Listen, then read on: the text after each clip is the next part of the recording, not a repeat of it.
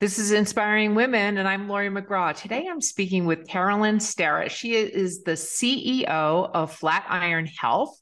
And actually, we've got sort of a common background here Brown University, Kellogg School of Management, some you know interesting work. However, years before um, Carolyn was after me. Um, but she has many years in consulting, Boston Consulting Group, and she's been the CEO of Flatiron for the past year plus, two years actually. And so, Carolyn, thank you so much for being on Inspiring Women. Thank you so much for having me. I'm uh, I'm excited for this conversation and a big fan of what you're doing. Thank you very much. Well, we are always showcasing incredible women on inspiring women. And the point is about, you know, the path to leadership and not just what you're doing, but also how you got there. So why don't we start with that, Carolyn? Give us a little bit of the bio sketch. How did you get to be CEO of Flatiron Health? So I actually joined Flatiron uh, just over seven years ago now uh, as one of the earlier members of the leadership team and uh, have been kind of through the, the journey of both an acquisition and then uh, stepped into the CEO role, succeeding our two co-founders when they transitioned on. Uh, prior to Flatiron, I've spent most of my career in, in enterprise technology. I did some strategy consulting. So this was a really intentional choice for me to to uh, try to think about how to blend my background in technology and data and apply it to really important healthcare problems uh, in in the cancer space. Um, let's see. Well, I'm I'm born in the Bay Area. I went to high school and and college. We share the Brown connection on on the East Coast. I've lived in six different cities since then. I love adventure and trying new things. Um, interestingly, I was an English and economics major at, at college, but I've always been fascinated by technology and science. And um, I think one of the driving forces in my life is I'm just deeply curious. And so I'm, I have found myself throughout my career drawn to roles that um, where, where I see an opportunity for, for data and technology to really transform how we experience the world and and and how we can make that experience better. Um, well, go. I want to talk about, you know, obviously what you're doing at Flatiron, but let's talk about that sort of, you know, professional journey. So, as an economics and English major, that doesn't necessarily translate to science and data and innovation and technology, um, but that's where you are. Did you think about when you were growing up? Did you think about that you would be a CEO someday? Was that the um, sort of vision that you had of your professional grown-up self, or or not? Definitely not. Uh, I think it's actually funny. They ask this question on like password settings. Sometimes, what did you want to be when you're a kid? And my mom always reminds me that I said I wanted to be a judge.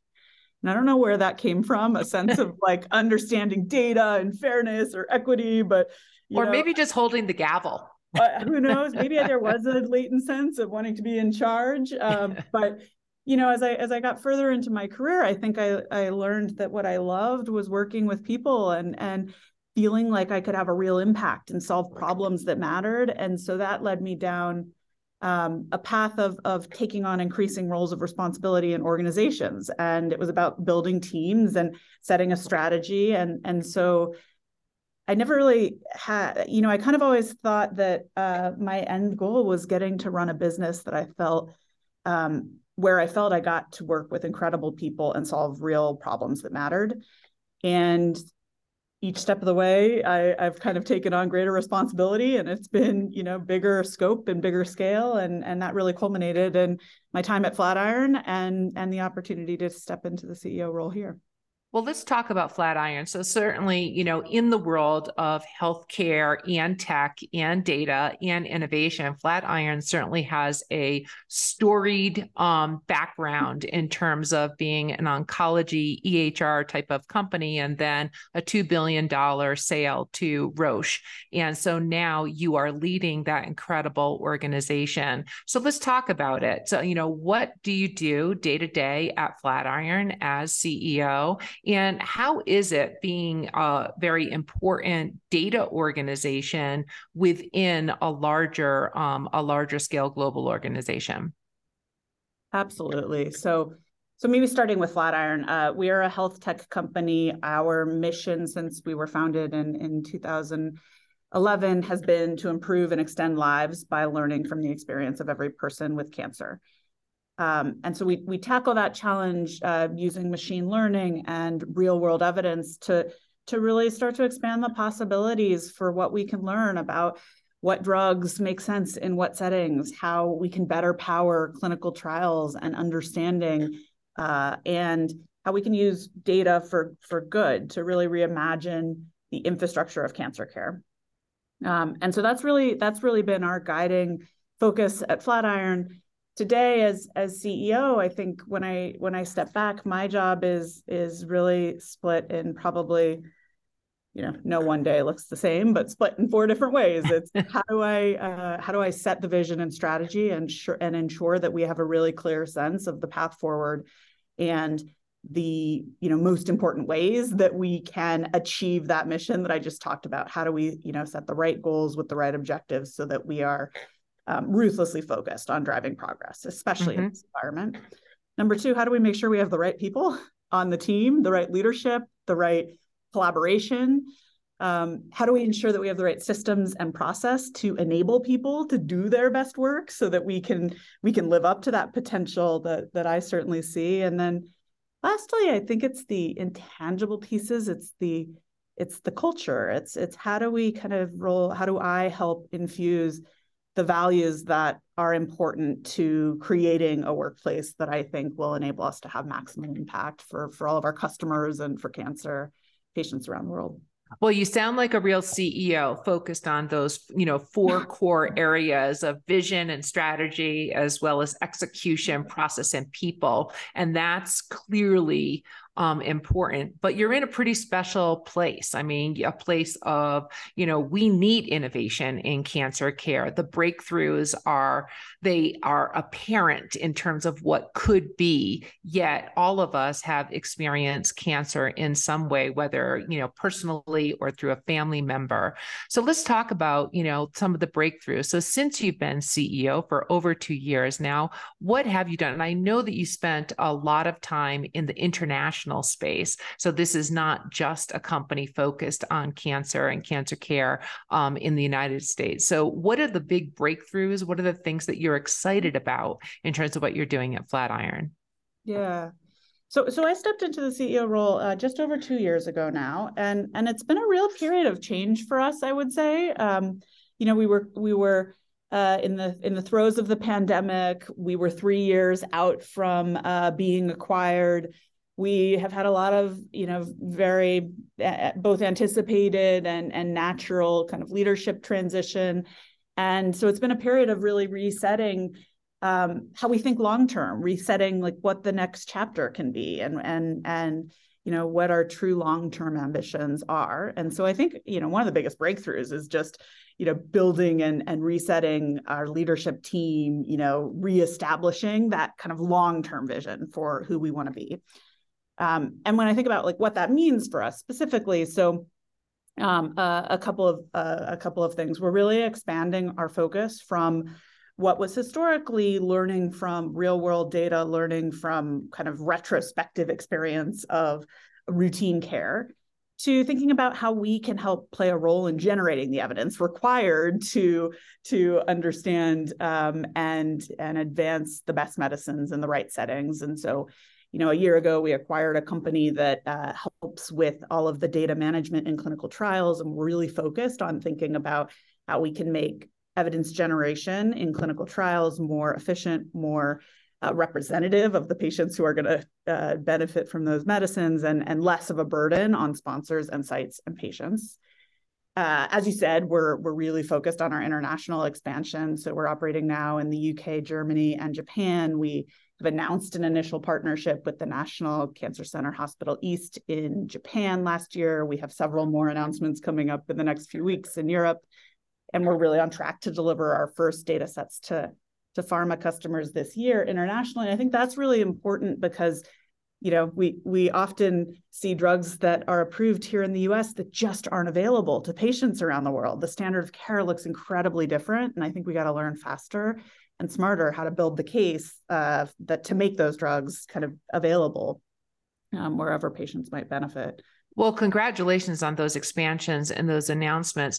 I want to um, a- ask you about, so, you know, this stuff is complicated. Okay. We all just watched, you know, Pear Therapeutics, this very exciting company with, you know, real world evidence and trying to bring data at the forefront um, of delivery, but yet it didn't work. It didn't, you know, for, and that's a, that's a different space, but somewhat similar um, to, to Flatiron. Flatiron is working. So, what are some of the secrets about that in terms of taking these complex systems, bringing them into technology, and then bringing whether it's real world evidence or data you know to the point of care and then also accelerating drug discovery or whatever might be needed for improvements in, or advancements in cancer?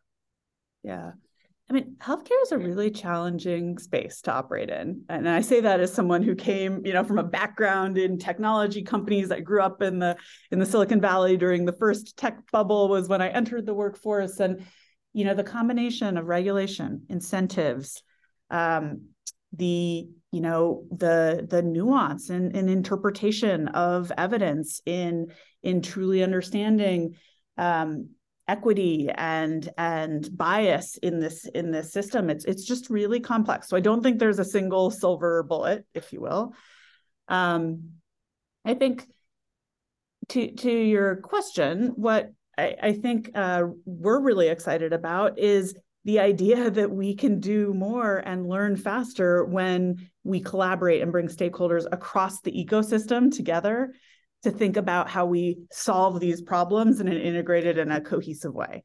And we're seeing that happening in big ways in the US with the evolution of value-based care and you know there's a new CMS has a new uh, oncology payment model that's coming out that will drive and each one of these has driven innovation. Um, we're seeing this in the public-private collaboration with uh, regulatory bodies where we think about how do we work with the FDA here in the US? How do we work with NICE and in terms of you know reimbursement in, in Europe to, to jointly come together and think about all sides of how we advance what is truly most important, which is outcomes for patients. Well, I want to talk about the patient side of things, but in terms of some of these larger programs, the Cancer Moonshot is out there. And this is sort of, you know, it was announced years ago. It has some new life under this current administration. You know, it, should we be hopeful? Is the Cancer Moonshot going to happen? How do you think about that from a Flatiron perspective? Yeah, I'm really optimistic, honestly. I think um, you know, these things have a way of taking longer than we would all like, and they play out over decades, not years. But I think we're seeing really increasing momentum and recognition that the current system is just not sustainable and and things need to change. Where we are is not acceptable for patients. The cost of the system is not sustainable for society. And and quite honestly the technology the the tools that we have available to us now are are you know so much more advanced than they were. Uh, we, we can't not take advantage of the evolution in, in ai and large language models and ml and and the the ability to make better decisions across the way. So so i'm really optimistic. On the cancer moonshot i just think it's a great rally cry to help bring all these stakeholder groups together. And you know we were we were part of the early announcement. We are very excited to support the progress that's happening. And you know what i what i love about that is the rally cry to really focus all of our attention on reducing the cancer death rate by 50% over the next 25 years. I think we can't talk about that enough. We can't give it enough visibility and this kind of a structure will help bring um, bring together and, and really um, shine a spotlight on the really important work that needs to happen across all sectors well, I think that your comments about sort of, you know, multiple stakeholders and collaboration, those are critical. And that includes sort of, you know, with competition as well as customers um, that you're talking about. So that's a big deal. And I really appreciate you saying that. But I'm also glad that you mentioned equity. Some of these advances in innovation really come down to um, being fantastic advances for people who can have, but not all people who have not. So, how are you thinking about that in terms of innovation um, in cancer and ensuring that there's both access and affordability for all people with cancer? Yeah. so important. I mean, I think it it's one of the really foundational elements is the evidence that we're looking at and how we interpret that evidence. You think about the legacy clinical trial system, there are very unique things that we can only learn from a randomized clinical trial. And yet the reality is we are not enrolling patients in those trials that are representative of patients who are going to ultimately benefit from those treatments. The patients that enroll are tend to be wealthier, healthier, whiter, um, you know, more educated, and uh, that just is not a sustainable model. So I think first and foremost, we have a real opportunity to learn from more representative evidence when we think about how to how to um, uh, how to bring real world data into the mix and how that can both supplement and complement the work that happens. How do you do it? How do you do it? How, how are you approaching that at Flatiron so that you can get the more representative um, data samples from clinical trials, bring people into those studies so it's yeah. not just all white, all male, whatever it might be? So there's there's two real ways. First is the foundation of Flatiron's you know history, which is learning from real world data, and mm-hmm. especially with the advances in AI and ML, we can now learn from experiences across all patients once those drugs are approved and understand efficacy in the real world, comparative effectiveness, understand where disparities exist, study those, those uh, dynamics, and think about how we create the right interventions. And then on the trial side, we also just need to do better in how we enroll patients, where we find them, how we design trials to make sure that's no longer the case. And so one of the the places that we're most focused on is building technology that can reduce the burden for sites and sponsors and bringing trials to where patients are. Right, right. now, most trials are enrolled in academic medical centers and in that are hard to get to and not accessible for patients. And, and so we work with a lot of community sites uh, that are close to home, that are accessible. And we want to make the trials that are are available available as standard of care to anyone really integrating you know research and care into one common experience well, Carolyn, I just hope that you are successful at all of that. And I know that before you became CEO, you were responsible for the community network at yeah. Flatiron. So, understanding not just the academic settings of delivery of excellent care, but also other places where cancer care is delivered. So, again, fingers crossed that you make all the advances that you're talking about. They can't come soon enough. I want to come back to you. I'm sorry I spent so much time on that, but it's such an important um, space. So, so you've been CEO now for over two years, and um, what surprised you? What's been easier than you thought it ha- um, might have been? What has been harder than you might have thought it had been? Yeah. So let's see. Um, starting with starting with the easy. I mean, I, I think I've always been really passionate about our mission, and so channeling that passion into the role and um, my excitement and energy has has just been been really catalyzing for me personally, and and I hope for for my team. And we also have just a really unique culture at Flatiron and incredible people. This great foundation of talent and expertise and assets, and and so uh, we have an incredible foundation to build on, and and and it's made it easy to do this work. And I think that's what draws me to the journey ahead and you know draws a lot of our team members to want to be a part of it. Um, on the more challenging side let's see. So so i think i mentioned this. I, I was never sure that i wanted to be a ceo and and some of the challenges are expected and some are are kind of less expected for me. So you know one that i've been grappling with is just the the loneliness of kind of being the only person in the company that has one full vantage point across everything that's happening. And and you know no no one else in the company has that. And and there's um, part of what made me successful at every step before this was getting really good at building consensus. And now my job is about solely owning and being accountable for the highest stakes least clear decisions that we have to make. And it's um that can be that's a, a position of incredible you know privilege but also uh, a uh, challenge. yeah. It's hard. It's hard. It's yeah. lonely at the top. It's not a saying, it's a fact. And so, you know, most um, senior executive level women, they talk about um, they talk about sort of their tribe. So have and we also know that, you know, the um, C-suite is often a male suite um, and not as many women around those tables. Do you have a tribe? Do you have a set of people that you rely on outside of the company um, that help support you? What, tell us about that. Yeah, mentorship and sponsorship has been such a huge part of the journey because part of that challenge of loneliness is also just the one of of patience and knowing kind of when to stay the course and when is enough and when to when to make a challenge when something isn't working or sorry when to make a change when something isn't working out as planned um so you know, I've been I've been really lucky to have men show up for me throughout my career as as really incredible mentors and sponsors. I, you know, started in a job at a at a company called Juniper Networks where I was one of the youngest people in the company and one of the only female product managers in a very tech-led environment. And uh, through my time since then, I actually I haven't had the opportunity to work for another female leader.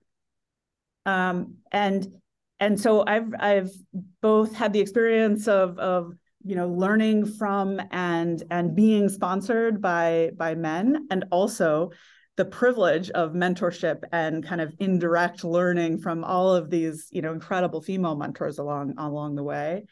And i think there are two things that have really helped me personally in both of those situations. I mean the first has just been focus on results and building a reputation as someone who delivers someone that people want on their team, someone that people want to work for. Like there's just no substitute in, you know, no matter who you are, no matter how you identify for being someone who uh, who can drive impact.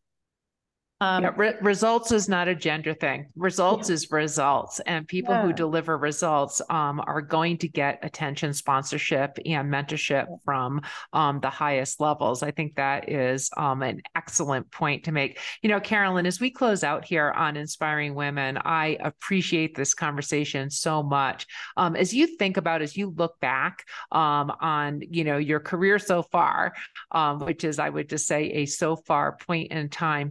Can you maybe just close out with some advice maybe that you received along the way that stuck out um, for you know for you that was helpful to you um, on your particular career journey? Yeah i mean maybe the second half of what i was going to say actually because i just don't want to leave that unfinished is is results matter but i think what is um, has been uniquely important to me is also the human relationships that i've built around the way Mm-hmm. And, and I've tried to really focus not on being transactional in that setting, but but being really vulnerable and open in my goals and in the support that I need, whether it's from um, no matter who it's it's from, you know, male, female, and and so you know, it's often really hard to ask for help. Now that I'm in a position of privilege and power, I see how much easy, how how more frequent it is that that men in my organization come to me asking for exactly what they need than the women, and so I think some of that for me personally has stemmed from, you know, concern of of not being good enough or concern about, you know, being vulnerable in in and in showing what I need. And every time I have kind of surmounted that and had a really open and honest conversation, I found it actually played out for the better. I was able to get more support. I built more trust. I felt more connected to that individual. And, and so they, I think you know personally and then in you know how i've navigated the the complex environment that's been truly most important to me. So is that the advice that you would you would give to others? Um so i think that's kind of advice in terms of of navigating uh the the boys club if you will. Personally i i i guess i would leave folks with follow your heart. The other thing i've noticed especially over the last 5 years is how much of my career I was fixated on doing what I thought I should do not what felt right and true for me and it's very hard to sometimes you know cut out all of that noise but i really believe if you find your passion and you're doing things that you that inspire you that kind of magnifies that good that kind of follows you and everything you do and so for me staying staying true to myself um, staying true to kind of what gets me fired up to come into work every morning has, you know, each step of the way been the thing that actually unlocks new opportunities.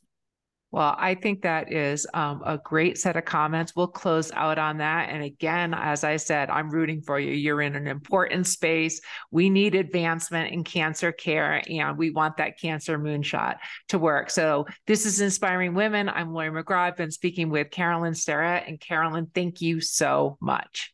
Thanks so much, Laurie. This has been an episode of Inspiring Women with Laurie McGraw.